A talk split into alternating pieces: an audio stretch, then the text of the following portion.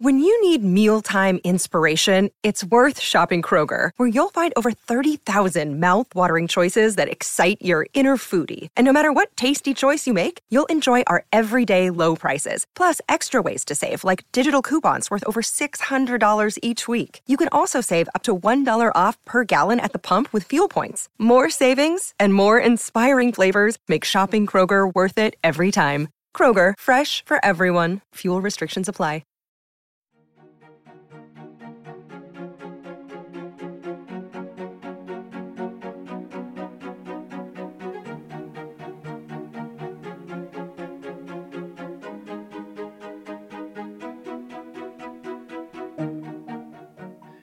Welcome to this installment of Witness to Yesterday, the podcast of the Champlain Society. My name is Greg Marchildon, and today we're going to talk to Charlie Angus about his history of silver mining in Canada. Charlie Angus is an author, journalist, broadcaster, musician, and a politician. An NDP member of Parliament for the riding of Timmins James Bay in Northern Ontario, who ran as a candidate for the leadership of the federal NDP in 2017. He was born in Timmins but moved to Toronto as a young adolescent and then founded a punk rock band when he was still in high school. He moved to Cobalt with his wife and young family in 1990, where he has lived ever since. His newest book, Cobalt Cradle of the Demon Metals Birth of a Mining Superpower, was published by House of Anansi Press in 2022. Charlie, thank you so much for joining us today. Well, thank you so much for having me on the podcast.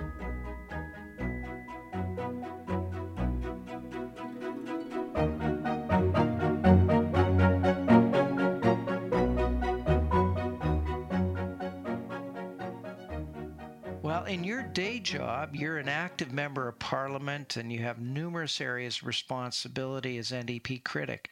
How the heck did you find the time to research and write this book? Oh, well, that's a good question. Um, and my region that I represent, Timmins James Bay, is bigger than the United Kingdom. So it's a very busy uh, responsibility. Um, I, I, guess one of the things that's uh, to me in politics, I, I, I love people's stories.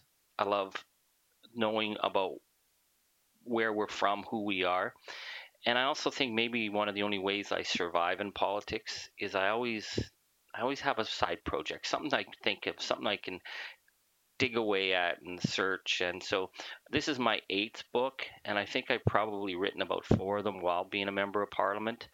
Um, I used to say my favorite people say, "Where's your favorite place to write?" I love writing in airports because I'm stuck for a couple of hours. I got nothing else to do.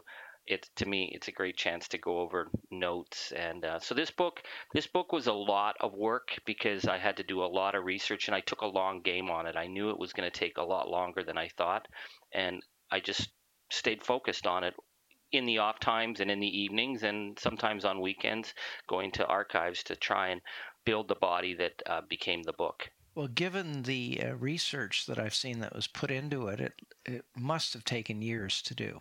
It was a much longer project than I initially thought. Um, partly because I really wanted to.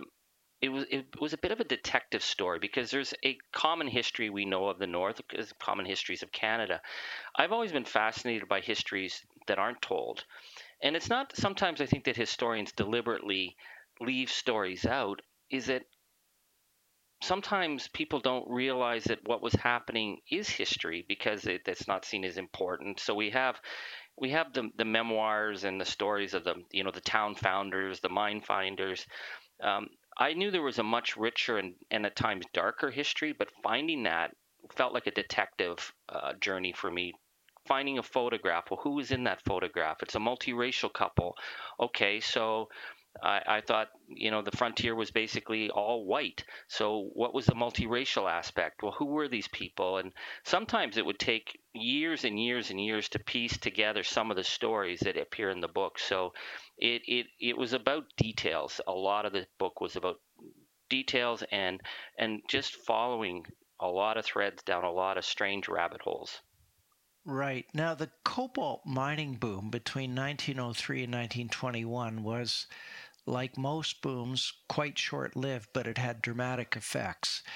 Describe what created this boom in the first place, along with the geography of the area, to give us an idea of what was going on. Um, I think to understand cobalt, which is only 500 kilometers north of Toronto, you have to realize this community did not come from anything that we know of in central Canada. It really is an orphan of what was the last of the Wild West American boom towns. Communities like Cripple Creek, the Comstock Lode, like the legendary gold rush towns of the American West was pushing further and further. It pushed its way to Alaska and Yukon. Ontario was not really seen as a place where you went and explored and invested. So it was a decision by the provincial government to run a railway uh, into the north, basically to claim the land because the land was being uh, pretty much taken over by um, French settlers coming over from Quebec. So it was it was a it was um, uh, an attempt to claim the land by putting in a railway, and they accidentally discover silver. And not only do they discover silver, they discover silver of such incredible richness that hit wealth like that had never ever been seen, not even in the gold rushes. So this sudden, easy, rich wealth just north of Toronto hits sleepy Edwardian Canada like a high octane jolt. It transforms development in Canada. The money that comes out is so phenomenal. It creates a whole new class of of millionaires and financiers and really the effect is not so much in cobalt uh, it is in Toronto which goes from being very much a um, a regional town to what it is today, which is the world center for mining investment. If you want to get a mining project in Mozambique or in uh, South Africa or anywhere in the world today, chances are you're going to end up in Toronto. And that goes back to the impact that the cobalt boom had um, on the Canadian economy. Now, you take uh, some effort in recounting the fact that silver mining was important in this area around cobalt long before European settlement. Uh, a history, in fact, that was largely ignored by those who told the story of cobalt before you. Can you tell us a little bit of, about this pre uh, settler history? Yeah, I think reestablishing the indigenous history in resources is really vital because this is the heart of the conversation that Canada's having. We are coming to terms with the history we didn't know we had. Our, our knowledge of the, the North is the story of, you know, settlers going up and finding all this incredible wealth and, and creating the great Canadian nation state. And yet, what we know about cobalt is that silver from cobalt has been found in archaeological digs uh, in Georgia, uh, Pennsylvania, New York State, Michigan, in these massive indigenous burial grounds that were known as the Hopewell Mounds, which in itself is an incredible story of human engineering. And the silver from cobalt is traced back 2,000 years. So, at a time when the, the, Athenians were first starting to mine silver to create the Athenian state, uh, city state, my, silver is being mined by indigenous people and cobalt. I think that that is a really important part of our national history, and yet it's always been overlooked, left to the side, considered the stuff of archaeologists. Well, to me, that's the stuff of our nation's history. We need to know what what what about these indigenous trading networks and the values of, of metals that were mined in northern Lake Superior, in cobalt, and other regions of regions of the country. Now, uh, before we go on, is we need to clarify why the town itself was called Cobalt, if in fact the main activity was silver mining. What exactly was going on there? Well, it, it is a very ironic thing that the town is named Cobalt. And I spend a lot of time in my book talking about the mythologies of mining and the mythologies of metals. And the cobalt is a derives from a German word, the Kobold, that was a medieval demon living in the hearts of the mines in Germany. And it, of course, is traced to the metal cobalt, of which there is a massive uh, mining rush and almost a, a geopolitical struggle to, to, to control the cobalt market today. And I talk a bit about that. But cobalt, when it oxidizes, turns pink. And one of the things that was fascinating to people coming into cobalt was that the the mines were like rich streams of silver cutting through the rock, and they had this incredible pink glow, and that was the metal cobalt. So they named the the town Cobalt for the beauty that the the, the pink ore had. Uh, but it was very ironic that they were naming the the town for a demon metal that has a really dark and troubled history. And much of that plays out in the story of Cobalt. This is the land of the Kobolds. And the Kobolds, uh, you don't want to mess with them. They can give and they certainly can take it away. And that's something that mining lore has always talked about is this dark, troubled history. And I thought it was fascinating that this town that ended up uh, with a, also a very dark, troubled history is named after uh, the demons of the mines. Now, as our witness to yesterday, can you put us in the shoes of a man or a woman arriving in the boom town of Cobalt near the beginning of the boom, let's say around 1906, 1907, hoping to hit pay dirt? What would that person have seen, heard, and smelled at that time? Well, at the beginning of the 20th century, the stories of the great gold rushes uh, were hugely uh, important um, in terms of people's sense of culture and people's their stories, their whole mythologies.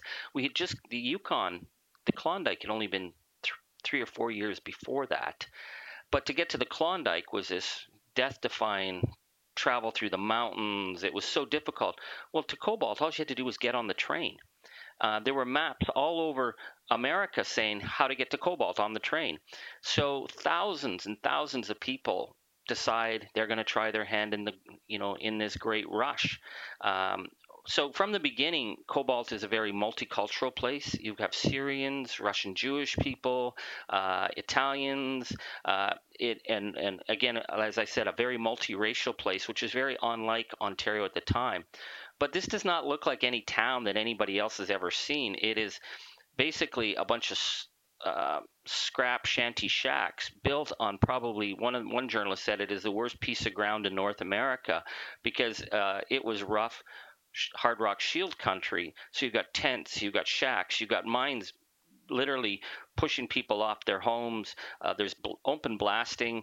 Um, they're they're drilling in people's backyards. There's no sanitation, no sewage, and yet what are they doing? Well, they're building ice cream parlors to try and sucker miners out of their money. They're building. They've got brothels all over the place. They're they're starting to build a whole series of vaudeville theaters at a time when they don't have clean drinking water and all these gaudy street signs and it looks very much like this hap, slapdash stage set for a bad wild west play and yet thousands of people are coming in day after day people are coming into this place that is not set for, for water. There is no sanitation. Uh, there's no place to live really. So people are living on top of each other. And all the while they're building this downtown with crazy stores selling every possible thing because mining a mining boom is about taking people money as quickly as you can so that's you've got everything from pool halls to um, to dance halls being set up in this scrappy piece of really bad ground now, you've alluded to this already, but you described cobalt as the cradle of Canadian mining. What do you mean by this? The term cradle of Canadian mining has been given to cobalt from the Canadian mining industry because the wealth from cobalt generated uh, many of Canada's biggest mining companies are directly descended from the wealth of cobalt. The ex- exploration that came out of cobalt launched towns like Kirkland Lake, the, the rich porcupine gold fields, you know, Uranium City, Rouyn-Noranda, Val-d'Or, the the exploration expertise, the prospecting money, this all fans out across northern Canada, creating what is today, of course, Canada's massive mining industry. But the real powerhouse increasingly becomes Toronto, where uh, some of the most dodgiest uh, stock mining and fraud practices become um, part of part of selling the booms selling the myth of the, the, the, vast riches of the north. So they talk about cobalt as the cradle of the industry. And i so in the book i look at well what did come out of this cradle? Because some really great things came out and some really bad things came out. But uh, and if you go back to the cradle today there's no sign of money anywhere. There's just You know, the the, the holes in the ground, the poisoned rivers, um, all the wealth that was so immense.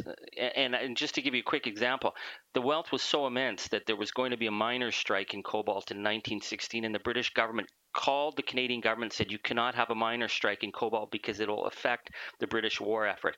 That's the kind of wealth we're talking about.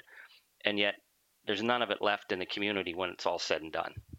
Well, talking about that strike, uh, you argue that class struggle was part and parcel of boom towns like Cobalt. Can you describe the Cobalt General Strike of 1907? What took place? Uh, why? And um, can you describe its uh, longer term legacy?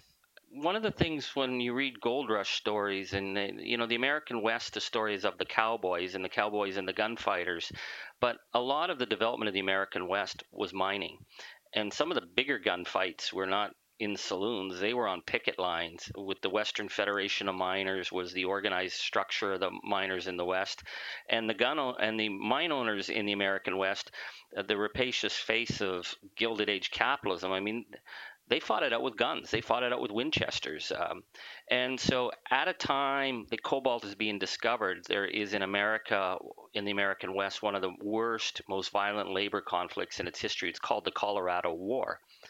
And what really struck me was the amount of miners who were coming out of the Colorado War to get away from the gun battles, but also the mine managers, some of whom were hired gunmen in that Colorado War, and they all end up in cobalt. And so you know the class conflict in the American West is brought into cobalt, and so there's a there's a radical labor element that exists in cobalt that you're not seeing elsewhere in central Canada. People like Elizabeth Gurley Flynn, uh, who shows up when she's 19 to organize the miners. Uh, Big Bill Haywood uh, comes to cobalt. It's huge news. A guy called Vincent St. John the Saint, who was who was a gunman for the the the, the radical left Wobblies.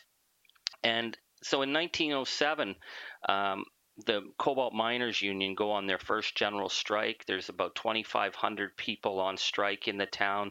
It is a long strike. It is a, the first general strike in the North, and it is. There's a number of things in that that really show a kind of a the the the, the new radical face of of labor that comes. We get to know as the Wobblies, um, but out of that strike.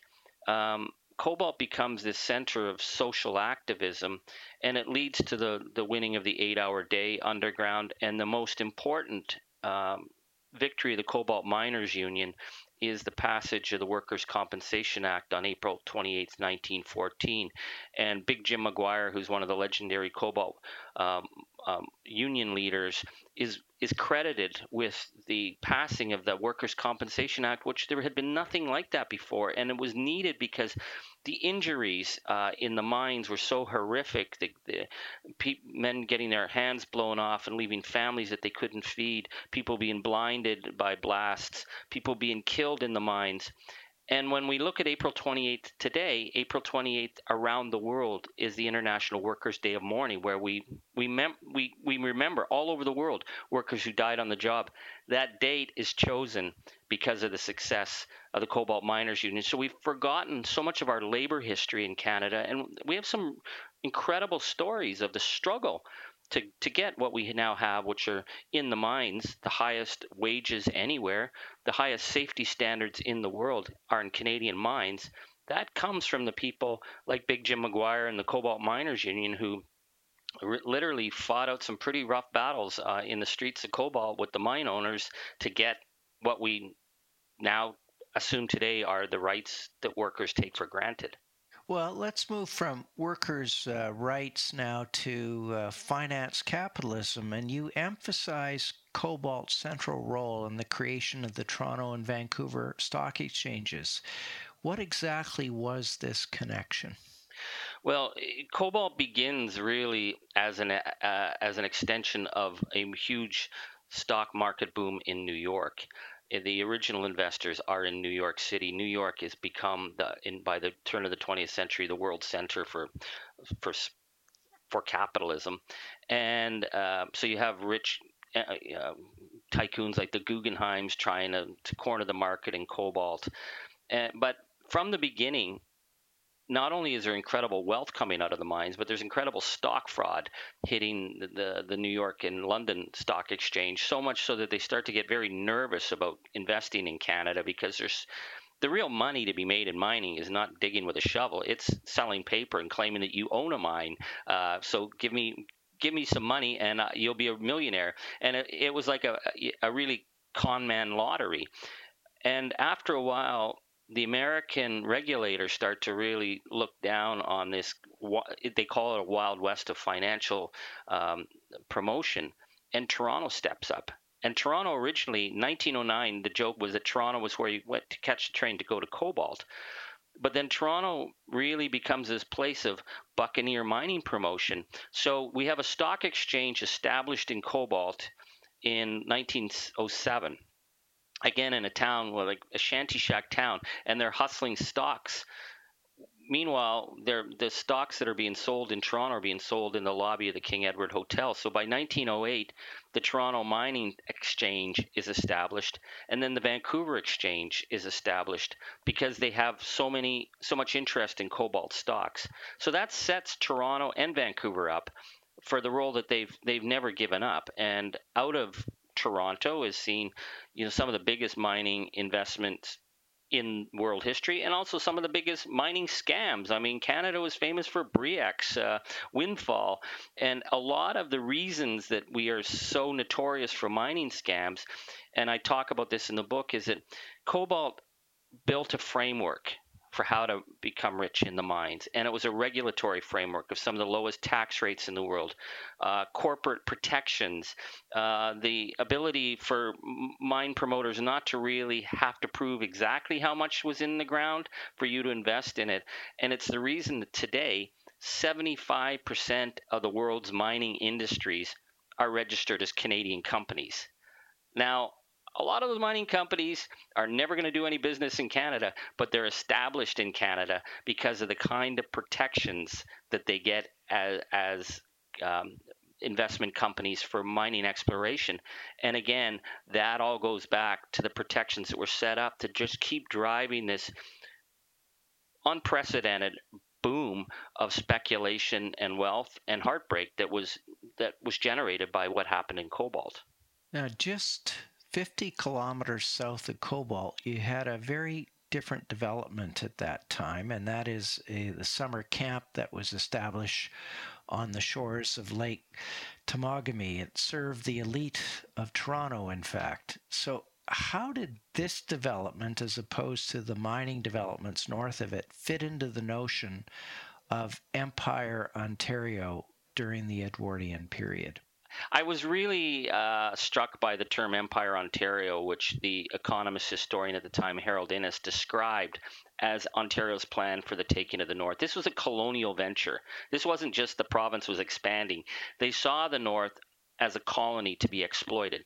So there are two really interesting elements in that colonial expansion. One was open season on the lakes, the rivers, the, the forests in Cobalt, but it's on the exact same land base as one of Canada's most iconic wilderness excursion places, Temagami. And for people, you know, who know, like uh, the the image of the canoe on the shores of Lake Temagami is iconic. It's in all the photo these photo books of Canada. It's the postcards, and so you have this dichotomy of, of land that is actually beside each other almost. One that is completely supposed to no people are there. It's this wilderness, you know, excursion thing, and then the other is wide open rape and pillage.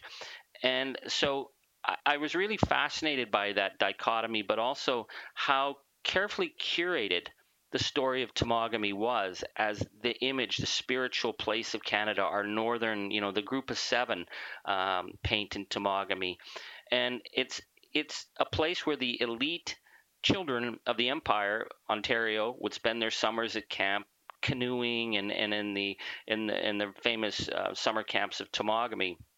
So I, I really tried to to look at how Canada developed its its very strange relationship to northern to, to its northlands, which is we either see it as a spiritual pure place of wilderness, which it's never quite been because industry's always been there, or it's open season. It's either it's either Lake Louise or it's it's the oil sands, it's cobalt or it's the beauty of Temagami. And and I argue in the book that going forward as a nation, we really need to come to terms with how we see the land and also who's on the land because that land has always been indigenous and the indigenous people have always been there.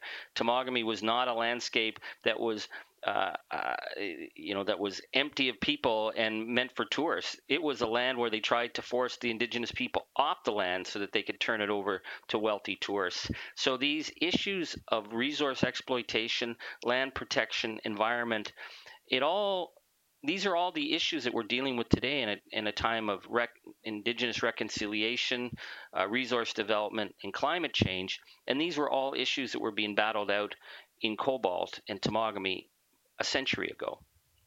Your chapter on the 1909 fire in Cobalt and subsequent outbreak of typhoid uh, is fascinating. Can you tell us what happened? What were the events associated with the fire and then the typhoid outbreak, as well as the anti Chinese and other nativist outbreaks that occurred at the same time? Well, I think the issue with cobalt from the beginning uh, was that the the the need to establish a community that was safe for the workers and the families was just not on anybody's agenda. The province wasn't interested in it. The companies weren't interested in it. They were interested in as making as much money as quickly as possible. And from the beginning, the uh, this crisis in the community in terms of bad water, um, lack of sewage, the, the, the horrific conditions people were living in. Uh, kept being ignored. And by the summer of 1909, in what was known as the, the either French town locally or the foreign quarter, which was heavily, um, you know, where many of the immigrants lived in these sh- like shanty shack little neighborhoods, caught fire on a hot summer's night in July 1909. It's a horrific fire. Um, and then that leaves thousands of people homeless. And again, they have no access to clean water and what results is a horrific typhoid outbreak where hundreds uh, were hundreds and hundreds of people were affected. Many people died. But even as people are dying there's this push you know by municipal authorities by promoters to just keep selling the myth of cobalt as this land of wonder. And i write a lot about how this battle was being fought to keep a positive image so that investing would still happen, even as people were being getting sick and dying, even as the, the mining companies were kicking women and children out of the hospital because they wanted their their men at the mines not you know to, to get health services. So many more people died than needed to die. And what comes out of this, uh, and it's one of the real tragedies of the story, is this very fragile multicultural society that is being born in Cobalt uh, begins to fracture. And I, I make the point very clearly in the book that Canada's multicultural story doesn't begin in places like Toronto. It begins in in the frontier in places like Cobalt. And so it begins with a really vicious backlash against the Chinese population who were blamed for starting the fire uh, by you know the white media, uh, backlash against the Syrian community. Uh, it leads to the, to a murder of a, a Chinese young man, and uh, these are all the stories that were left out of all the histories I read, of all the stories that I've been told about Cobalt. Nobody wanted to talk about those darker stories, but I thought this is really important because we need to remember that as as incredible as the multicultural story is in Canada, there have been really dark waves of xenophobia that have actually gone through communities at various times. And those times of crisis, economic crisis, times of social fragility, and in Cobalt, what happened in that 1909 fire sets off a pattern of of blame and violence that um, has been very much swept under the rug, but I think is really part of the story as well. Now, what impact did the First World War have on cobalt? And I note that the mining boom ended shortly after that. So, what was going on in terms of the uh, the First World War as well as uh, the events shortly after the First World War that brought everything to an end? I think um, our we we have in these sort of our Canadian sense of history of ourselves, these sort of heritage moments. And one of our great heritage moments is, you know, that at the Battle of Vimy Ridge, uh, April 1917, Canada became a nation. We, we, all, all the things that divided us, we came together. And certainly in Cobalt, many, many uh, people served and fought at places like Vimy Ridge and, and uh, Cambrai and the other battles. But what really struck me from reading from the Times was as the outbreak of the war was sort of seen as a great adventure in other places like Toronto, there were people on the streets celebrating. They thought the war was going to be this short adventure, uh, and then of course it turned into, uh, you know, a horrific slaughter. In Cobalt, there was a lot more trepidation there was a lot of Americans in Cobalt who thought, what are we going to war for? This has got nothing to do with us. But Cobalt's largely immigrant population suddenly found themselves as enemy aliens, uh, people who had nothing to do with the Germans, but the Germans and Austro Hungarians control lots of land. So people start getting blamed, workers start getting fired. There, there's a lot of division in the community.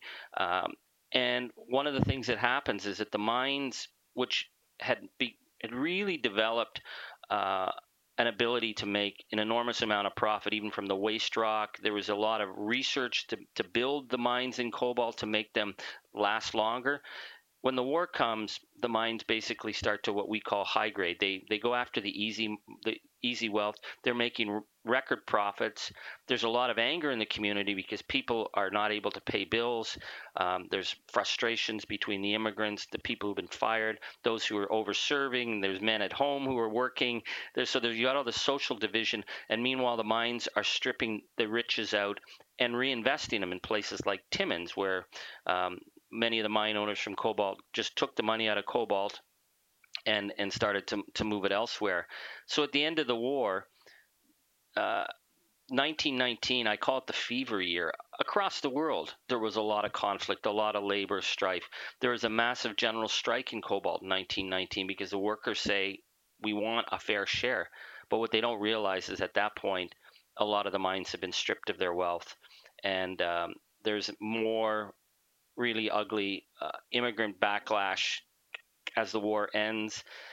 And then pretty much the mines begin to close. And so cobalt really doesn't survive the First World War. And it it's and how we look back on cobalt is this pre-war period that's seen as this kind of sepia toned innocence. But you know, it was a very rough place. Uh, the war quickened and hastened the, the, the collapse of the, the cobalt story.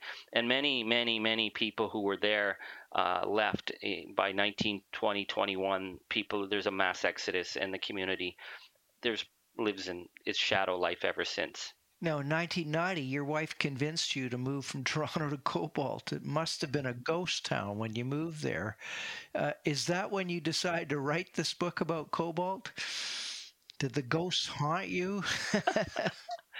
Cobalt is a town full of ghosts, yes, and the ghosts haunt me uh, continually. My wife and I moved came to Cobalt in 1990, just as all the, the, the there was a whole mining wave of silver and, and iron mining uh, that uh, had been going on through the 70s and 80s. All those mines shut down. The grocery stores shut down. There had been another huge fire in what was French town in the late 70s. So the town seemed very faded and and um, but there was something fascinating about it, and I loved the people. And as the mines were shutting down, the town made a decision to rebuild its old vaudeville theater, which to me really struck me about the spirit of the town. So we have this beautiful theater in this town where people are saying it's dying, but it never does die. Cobalt doesn't die because people love it, and the memories and the sense of history is so compelling. So when we first moved up, my wife and I wrote a book about cobalt called "We Lived a Life and Then Some," which we tried to sort of look at a lot of the myths and and it was maybe a funner book than this one. Um, but um, I, every day when I'm at home, I'm out on the back trails. The, the trails go forever. You always find new mine sites you didn't know existed before. I, I help out at the local museum. We have probably well, by far the most beautiful collection of silver anywhere. And people are always sharing stories of cobalt because it so many people came through. And one of the things that's fascinating, beguiling, and tragic about mining booms is it people from all over the world come to them and they get to live lives that they would never have dared live at home. They, they, they become characters in their own stage play. And some of those characters become much, much, much larger than life, and some characters don't. But there's enough of them to keep the lore and the history going, and, and, and it builds a kind of a, a defiant spirit, an openness, a sense of being part of a bigger, broader history. I, I don't know. I, I could talk about Cobalt forever because I just find it's such a fast. It's so tragic, but it is so fascinating, and I love its chippy defiance. Well, let me uh, let me ask you one final question because of the importance of cobalt and electric ba- batteries, among other things today. There's a real boom in cobalt mining. You mentioned that at the beginning. But how does your cobalt, your ton of cobalt and the mines around it fit into this? Is there going to be yet another boom in this area because of cobalt?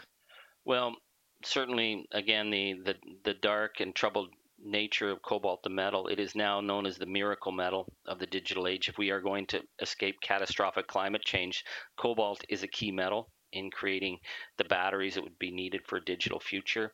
But it's also known as the blood metal because of the horrific human rights abuses happening in Democratic Republic of Congo. There is a massive search for cobalt anywhere that you can get cobalt that's not tied to the human rights abuses in Africa. So in the summer, the the exploration helicopters are flying over. They're searching for cobalt. Cobalt, though, is it's a defiant little uh, and a elusive beast because when it rains, the old timers told me, look when it rains, you can see the pink glow of cobalt on the rocks and you can see it like if you start to look for cobalt you can see it is there enough to make a mine uh, maybe it, will it compete with what's happening in Congo, I don't know. But a, but a mining operation has set up in cobalt to, to manufacture cobalt from other sources. That will put it in the supply chain of Silicon Valley very quickly. So the, we're now looking to the demon metal Will it uh, give us a better future? Perhaps, but I think also people in Cobalt have been through enough booms and busts that if we do get a new boom, they want to. It, it's got to be done right. It has to involve Indigenous people. It has to protect the environment. We have been through the good side and we've been through the dark side of mining. So uh, people are are ready for another boom in Cobalt, uh, but we're also we go in. I think this time with eyes wide open. Charlie, thank you so much for joining us today.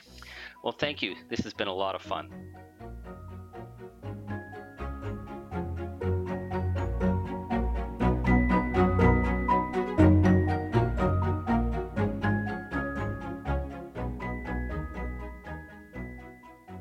Guest today was Charlie Angus. His book, Cobalt Cradle of the Demon Metals Birth of a Mining Superpower, was published by House of Anansi Press in 2022. You've been listening to Witness to Yesterday. Please visit our website at www.champlainsociety.ca. The best way you can support this podcast is by becoming a subscribing member of the Champlain Society. If you like what you've heard, let your friends know by forwarding this podcast through the social media of your choice. This podcast is made possible by the members of the Champlain Society, and we want to thank the L.R. Wilson Institute of History at McMaster University, as well as a consortium of Canadian scholarly book publishers that includes the University of Toronto Press, UBC Press, McGill Queen's University Press, the University of Regina Press, and the University of Ottawa Press. My name is Greg Marchildon. This interview was recorded on March 22, 2022. It was produced by Jessica Schmidt.